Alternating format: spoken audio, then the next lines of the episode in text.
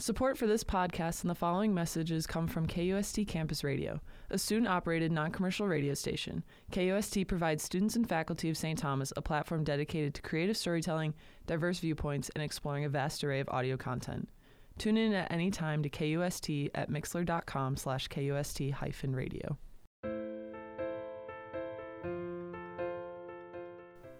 Welcome to The Medium, a podcast presented by Tommy Media that's all about what's happening in the art and entertainment world. On today's show, we get to know the hosts a bit more, discuss technology's place in remembering celebrities, and catch up with the latest news in the arts and entertainment world.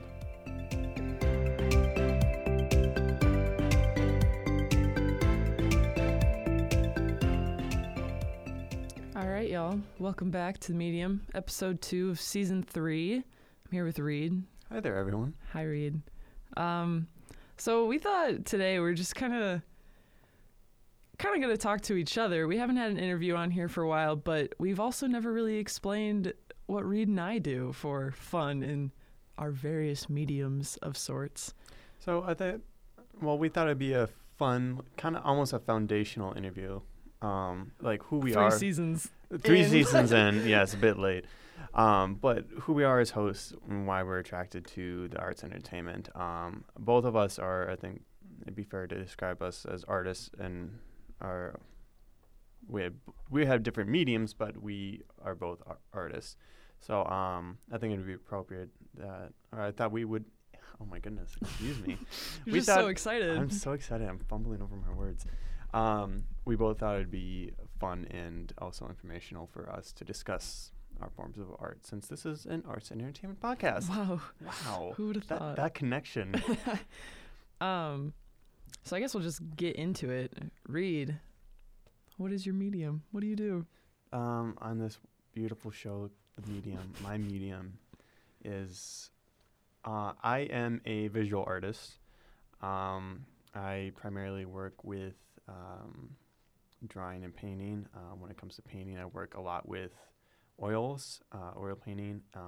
I dabble in acrylic, but I prefer oil. And is that like on canvas? This is on canvas. Okay. Yes, excuse me. It doesn't necessarily have to be on canvas, but that is the preferred canvas is canvas. Yeah. So I do oil paintings, and then I also do quite a bit of drawing in my free time. I lean towards drawing a little more just because it's more efficient, I guess. It seems faster. It's a lot faster. Less material. Less material, very easy, quick, and I get the same amount of pleasure out of it, or just about. Do you have a typical subject? I do, yes. Thank you, Maddie. Just leading in. Such a great interviewer. My favorite or my preferred subject matter is figuratives. So virtually just any, I don't know, it's almost like any being, or this can be an animal or a person. I usually lean towards people. I'll do like flat out portraits, or I'll do, full body portraits. And I enjoy doing like, I'm kind of fascinated with like almost like the human body, so like I'll do a lot of. Most recently, the past year or two, I've been focusing a lot on like Greek and Roman statues. I'll take a lot of my influences from them, and I'll try and replicate that. So there's a lot of detail and focus on like the curvatures of a muscle, or like how the light plays on just the body in general. So I've been really drawn to that. It's kind of interesting considering most people who draw tend to avoid people because they're very, not necessarily that people are detailed, it's just hard to like get it right. Yeah, it's a very tricky subject matter. And it was tricky for me. It didn't come easily. I imagine if you've done it for a couple years now. Yeah, it's taken a lot of practice. Actually, how I got into primarily like portraits and figures is because I'm really into comic books. So that was kind of like the gateway into that. I started by replicating that, and slowly from like these comic book looking characters or cartoons, I slowly evolved into more realistic features. Mm-hmm. And I do have, I think, one thing that really helps me do my artwork, or something that kind of puts me, I have a little bit of an edge over others, is that I have the ability of, I'm very good at replicating what I see. Mm-hmm. It comes naturally to me. Obviously, it grows with practice, but that's something I've always been good at. I remember replicating or attempting to replicate like my toys as a small kid.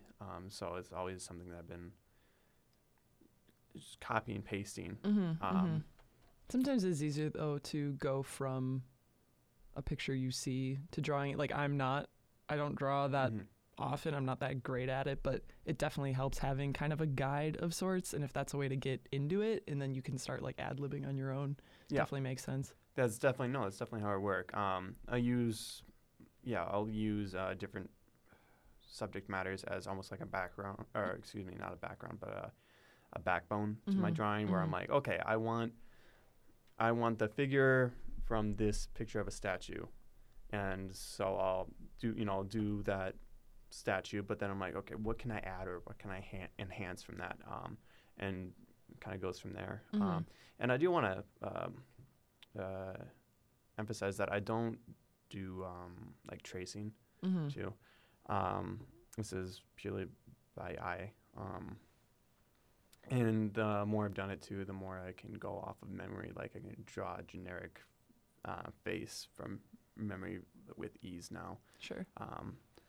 Will it look like someone you know? Probably not, but it'll be very chiseled. It's recognizable. Yes, it'll be a face. Yeah. So yeah, and I'm not limited to figuratives either. I do a lot of, or I did a lot of landscapes. Actually, I studied abroad. It's been well over a year now. I went to southern France, and there I studied primarily painting. That's pretty rad. Yeah, it was. It was awesome. And I painted en plein air, which is like just out in the open, mm-hmm. Outside. And I painted. I feel like that's the most edgy, artsy thing you can possibly do as a painter. Yeah, it is. Like, I'm just gonna go set up my canvas on this hill and paint the scenery. It was very. What a vibe. It was a very romantic image. Like yeah. That is, if you picture an artist, like that's usually what you think of. Mm-hmm. And I was doing that. It was awesome. And I was doing a lot of landscapes. If any of our listeners are familiar with Cézanne, I painted his famous motif of Mont Saint-Victoire. It's a mountain near the place I was staying, and it was featured in countless of his paintings. And I painted that frequently, and that was really cool. I was able to paint Monet's water lilies, like the actual mm-hmm. Water lily pond, and that was one of the best moments of my life. That's pretty, yeah. That's, yeah. Even I'm not a painter, but that's fantastic. Yeah, that's amazing. It was definitely a highlight. I got to paint his house too, which was cool. Nice. Did you get to take these paintings home with you? Yes, I do. You have I have these paintings. How did you get them from France? Were they really big or no? They are. Let's see. If I had to average size them, they're about 18 by 24. Okay. Well, no, actually, I'll take that back. A little smaller than that, maybe 18 by 12. So decent paintings, but obviously able to transport them. Yeah, it was a little difficult. I definitely had to check another bag, which was a pain. Yeah. But now you get to have them. You get to hold on to them, which is pretty cool. Also, you have to convince security that it's your artwork, too, when you transfer paintings. Otherwise, it looks like you might be trying to leave the country with a valuable painting sometimes. Although, it's usually... I stole this Monet from the wall. Yes, exactly. No, it's usually pretty easy to tell, my picture of the Monet's water lilies did not look like his. It was, mm-hmm. In my own style. So, mm-hmm. you can usually tell it's a student's artwork. But, yeah. That's kind of it. And I've been recently kind of trying more digital artwork. Mm-hmm. Not obviously, for our listeners, I am the design manager at Tommy Media. So I create graphics to go along with articles that we write. And So that involves learning a lot of like Illustrator, Photoshop. Mm-hmm. Might not be as much like physical drawing, but it's still like an eye for yes, it definitely the styling and the design, obviously. But. Yeah, it is. It's definitely it's art. It's just a different medium. Mm-hmm. And oh, there's that word again, the medium. Yes. Wonder why that's the title. I wonder why that is the title. Anyways, yeah. So no, I've been doing a lot more digital work, and for my career, I hope to. I hope to be doing more like design work for companies and stuff like that. So mm-hmm. that's where I'm aiming for right now. But yeah, it's a good goal. Thank you. Very nice. All right, and I don't know. I feel pretty interviewed out, so I think we might turn the tables a little bit. You want to grab one side of the table here? Reid is trying to move the actual table. Bad idea. I'm gonna put on my interviewer hat and let's go over to Maddie Peters. Maddie, hey. What kind of artist are you? Would you say? I would use the term artist quite loosely in that regard, but I mostly write. I'm an English major, so big into books, big reader. And I don't know if that naturally leads itself to being, I think there are a lot of people who read books that don't like to write, but for the past, 6 years maybe, I've just been into writing, I suppose. And there's definitely an art form to writing, but. I would definitely consider it a form of art, yeah. I think it's just different than the typical painter or that sort of thing. I don't really know how I got into it specifically. I think it just was over the course of getting more into reading in my free time is one of my hobbies. It was just something that I was this would be really cool if I tried to do it. And it was very juvenile ideas and style. I still have pretty much everything that I've ever written. And so I'll go back to the stuff from my sophomore year in high school and just absolutely cringe. Oh my God. So bad. I do that with, sorry to cut in. I do that with my own artwork it's bad. I want to burn it or throw it away, but it's a good reference piece. I'm okay, this is how much I've grown. This is exactly. Yeah. Even though even in the current moment you feel I'm not great. I'm not doing anything, but if you look back it's just funny. The ideas weren't necessarily bad. They just weren't very fleshed out, and the writing itself again, it just seems very naive, so to speak. No, I agree. But even trying to think specifics. So what kind of writing do you do then? Mostly long form, fiction, nonfiction that you typically think of. I'm not much of a poet. I can never take myself seriously with poetry. I like poetry, but I'm not great at writing it. And I've done a few short stories here and there, but I am really interested in being able to flesh something out through a novel sort of piece. So mostly fiction. And it's kind of similar to my reading preference as well. When I have free time, I usually stick to either the fantasy genre or historical fiction. Not a lot of contemporary. I'm not, even whether it's young adult or just adult fiction, I'm not super into contemporary. So I don't know, the more fun things that are more adventurous and just interesting to me, whether that's because of a historical period or a crazy new world. So then in my writing, I would say it's about the same. Any idea that I have usually can fit into one of those two categories. I don't know why. Fantasy is just fun because you get to make a whole thing. I'm really into maps, and so I have a bunch of maps of worlds that I've made and drawn, and so there's my drawing piece. I draw maps. You're an artist with many mediums. Oh sure. Yes. Crayola markers on a piece of paper. Very creative. Oh yeah. So I like that aspect of it, and I'm very into just making worlds, figuring out the economics in that world, the politics of that world, the languages of that. I've started making a language for a book I'm currently working on.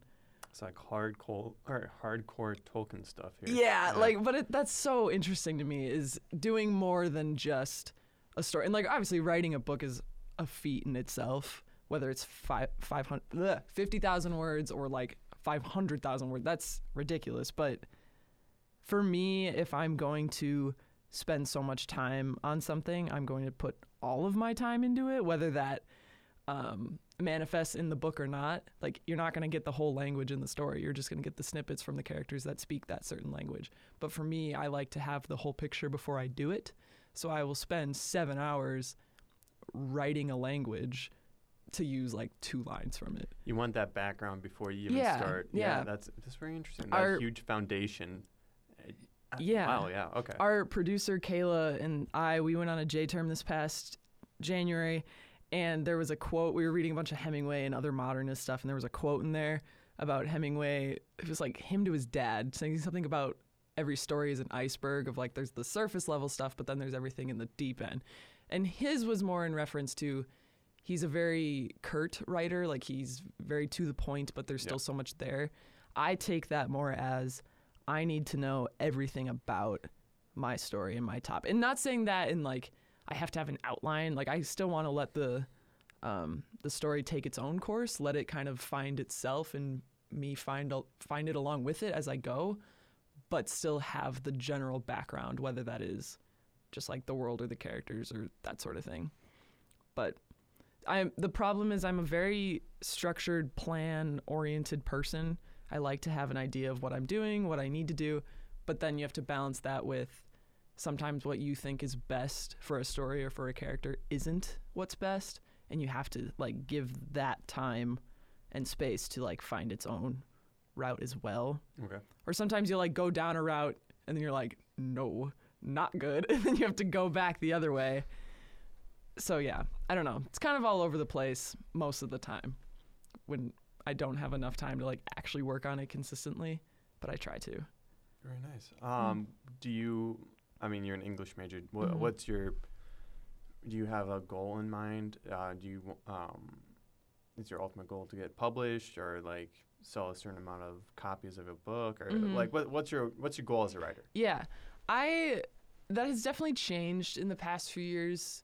When I was in high school, I had this very unrealistic idea of like, oh, I'm going to be this famous published author and there's going to be so many people reading my books. But that is a really bad way to approach writing, because then all of a sudden you're writing for an outcome that isn't guaranteed. Mm-hmm. Whereas if you're writing a story, you should be writing it either for yourself, for a specific audience, for that story's own sake.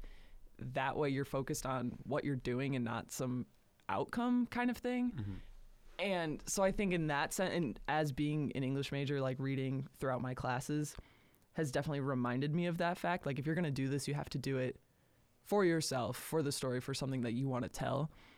But I still have that goal, I guess, of putting my writing out there, whether that's through a published book or just in any way, in any form, I guess.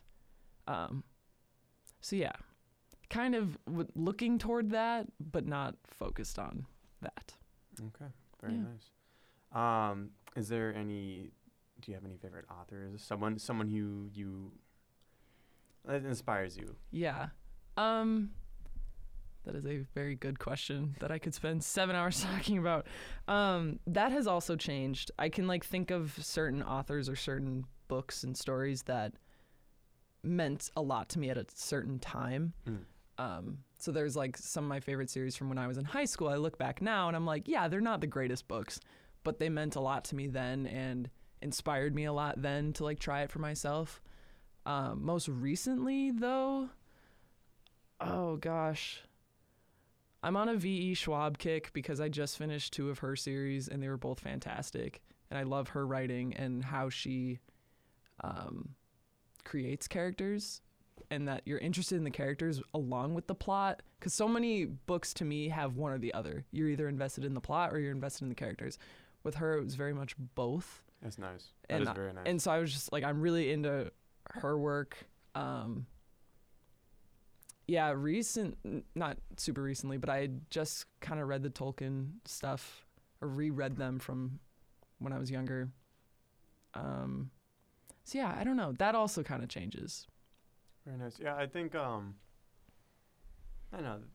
think the same can be said about a visual artist too.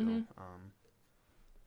I definitely have a couple of artists like in mind, and most of them are pretty well-known or, dare say, generic. I'm a huge Van Gogh fan, and I also love Claude Monet, and those are two are like arguably two of the most well-known artists of all time. Mm-hmm. But for good reason. For good reason. You know? Very good reason. Like there are other authors too that I'm like, oh, I really like them, but everyone likes them. But sometimes people take that as a negative thing. Yeah. Or I think of like musicals, people be like, oh, my favorite show's Wicked or Les Mis. Like, yeah, everyone likes those, but that's not a bad thing. That just is a testament to the work that is. Very, very, very well said. Thank you. That makes me feel better. And of course there are... No, I'm with you on that. I got it. In the age of social media, I'm currently following like 50 plus different like current artists, living mm-hmm. artists from like all over the world, and very interesting stuff. So And I don't know how I made this topic. I turned the conversation into what I'm following on Instagram. No, but it's good. I apologize. So what... Can you give us like a little bit of a snippet of like some books you've started working on or some stories that you have? You don't have to give us the whole plot or anything. But I'm curious to see what you got. Yeah. I'm trying to think of a couple different things. So like the main fantasy thing I'm working, because the problem is I'm really bad about this. I'll get an idea and I'll get really excited about it for a week and I'll like work on it and then just put it away for a while, and then something else will come. So I like jump between a lot of things. Yeah. Whereas now, or the past few months, I've been trying to hone in on like 2 or 3 things and just rotate between those 3 instead of like 70,000. So between those 3, there's 2 fantasy things. One of them is just like a one-shot book kind of thing. Very medieval feel to it. The second fantasy is like a span of 500 years that I'm just like outlining these 500 years basically. Interesting. That's okay. The one that has like the map and the language associated with it. You're more because like... that one's big. That's like my big lifetime goal project kind of thing. Okay. Whereas the shorter one is like, oh, I just think this is a fun idea. This is the Middle Earth of the Tolkien series. Yeah. Okay. For me. And then the third one that I have is a historical fiction at the end of World War I, and unrelated to the J term we took because that was pretty much all about World War I. I came up with this before that, but that class definitely helped. And shout out to Kayla, who's from Iowa, because the book takes place in Iowa, or the main character's from Iowa. So I just have a lot of research to do for that one, but I'm kind of excited. So, and I've always been a fan of like war movies and war books, so I was like, ooh, I'll take a crack at it. There you go. Awesome. But, yeah, that is what's in the works, kind of. Fantastic. So everyone, and we'll give you a timeline. In 2 years, come go to your local bookstore and pick up Maddie Peters. Oh, yikes. 2 years is not enough. There you go. And we gave her a timeline. She'll do it. She'll make it. 2 years, go to the Art Institute in Minneapolis, and Reid will have paintings. He'll have an entire gallery. Bet. It's already there. It's already there. We'll see who can take longer to achieve these goals. All right. Well, thank you so much, Maddie, for sitting down with me. Wow, like I had to be here anyway. That was very enlightening. And obviously with both of our artistic backgrounds, we're drawn to the arts and entertainment world. We're both huge movie lovers. We talked about this in depth and constantly. Constantly. So that's why I know it was Maddie's idea to form this podcast, and I hopped on because I thought it was a good idea, and I love talking about movies, sharing my hot takes. It's a good time. Yes, so that's why we're here. We're here for you guys. Aww. Thank you, listeners. All right, we're going to move on. We just have a tiny topic to talk about just because I saw this, and I was a little like, ooh, I don't know about that. Basically, it's about technology and remembering celebrities, and the thing I found was starting on February 25th is... the tour, it's called An Evening with Whitney, the Whitney Houston Hologram Tour. And essentially, it's like a concert or a performance, but with a hologram version of her. And when I read that, I just thought of the movie that they're going to make with a CGI James Dean. And I don't know. The technology, I think, is great and in its place in movie. Like, CGI has improved greatly. But that kind of freaks me out a bit, that they're quote unquote bringing people back. I don't get it. I am going to come out and say I'm strongly opposed to CGI, this type of CGI use in any form of entertainment industry, whether that be music, film, for a couple of reasons. One, I think it is trampling upon the legacy of, or is trying to make a buck off of the legacy of the deceased. Mm-hmm. I think that's at best a gray area. At worst, it's profiting off of the name of someone who's died tragically. So I'm not a fan of that. And when, so the, I know the Whitney Houston thing is new, but I think the James Dean thing was out for, it's been out for a while. Mm-hmm. The news broke a couple months ago, and several actors came out against it, and I agree with them. The primary reason why I'm against CGI James Dean or CGI any famous dead actor is because we are taking away the role for someone new to come in. Mm-hmm.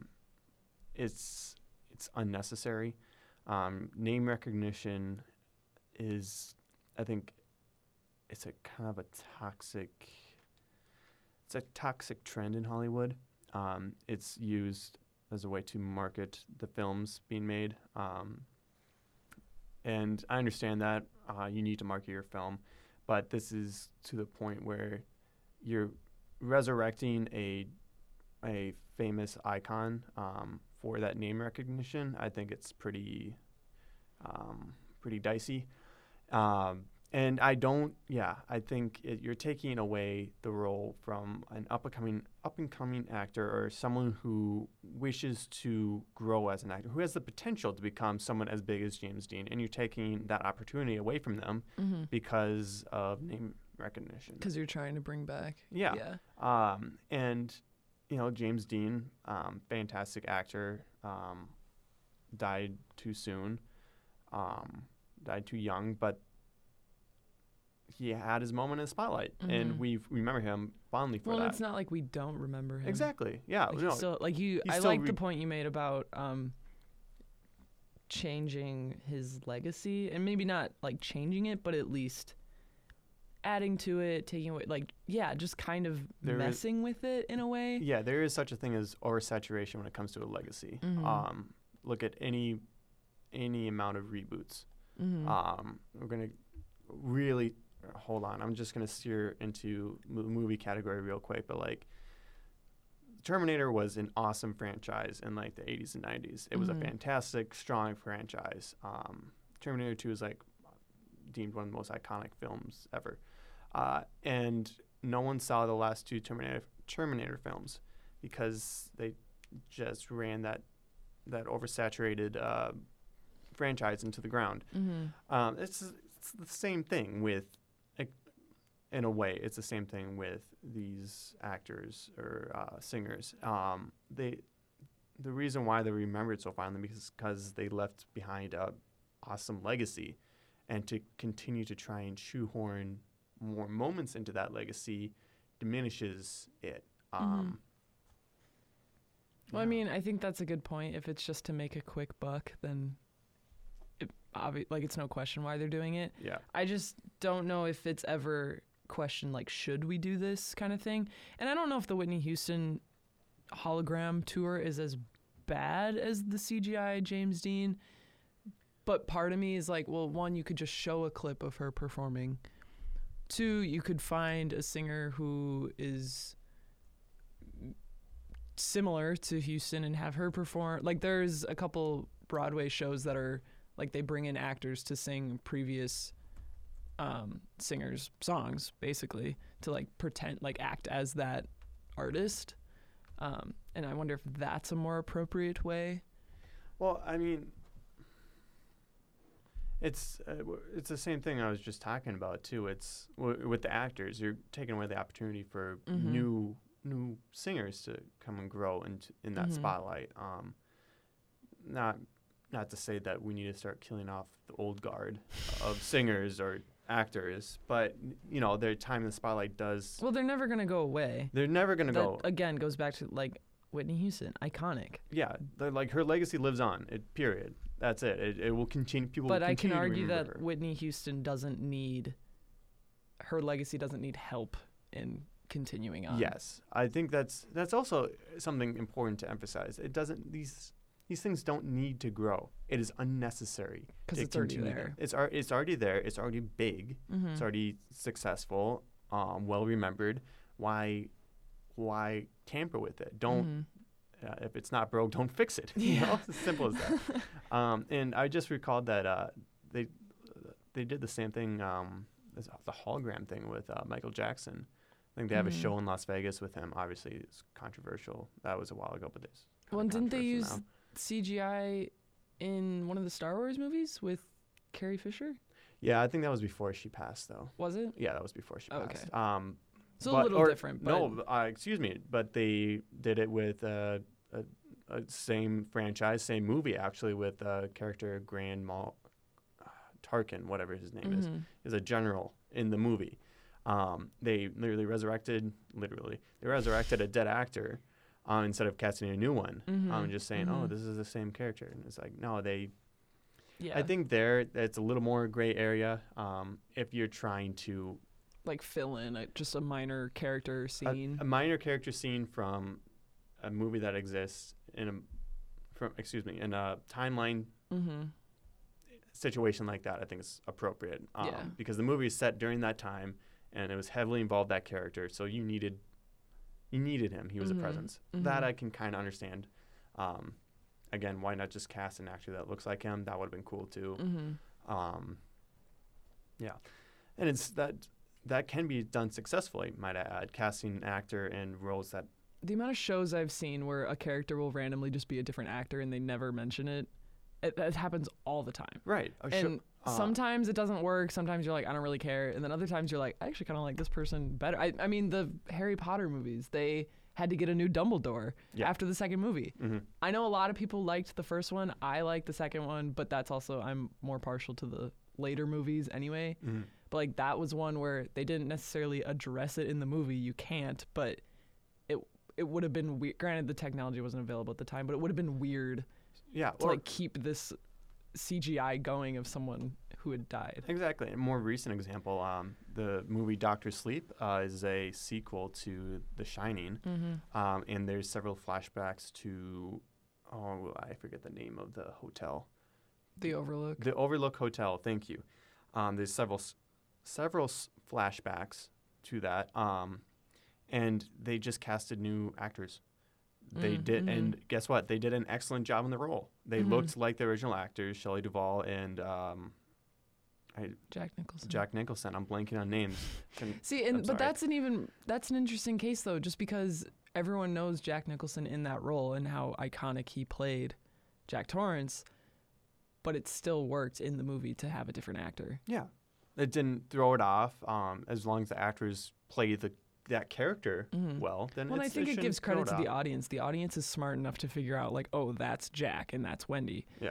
And, like, yeah, it's not going to be Jack Nicholson, but we all can... if you're seeing Dr. Sleep, you've most likely seen The Shining. Oh, and sure. So you can remember Jack Torrance from that movie and can pretty much make the connection. Yeah. And, you know, we're really deep into this specific example. Excuse me. But, yeah, like... actors don't necessarily make that or affect that storyline. Right. They portray the characters that affect the storyline. So if you portray that character correctly, anyone can do it. You know, or not anyone, but like if it's done properly. Yes. Yeah. Anyways, there's a long trail from that original prompt, but what are you gonna do? Glad we went there. Yeah. No, to CGI James Dean. There it is. Yeah. Yeah. Find a new actor, please. Anyways, let's transition to the last segment, latest news. The first one is some pretty hard news. It's whatever. Sorry, it's some serious news. This is a follow-up from last episode's news.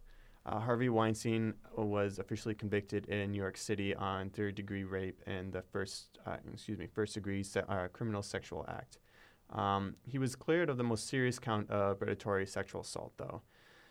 He faces up to 25 years in prison. He still faces charges in Los Angeles as well for assaulting two women in 2013.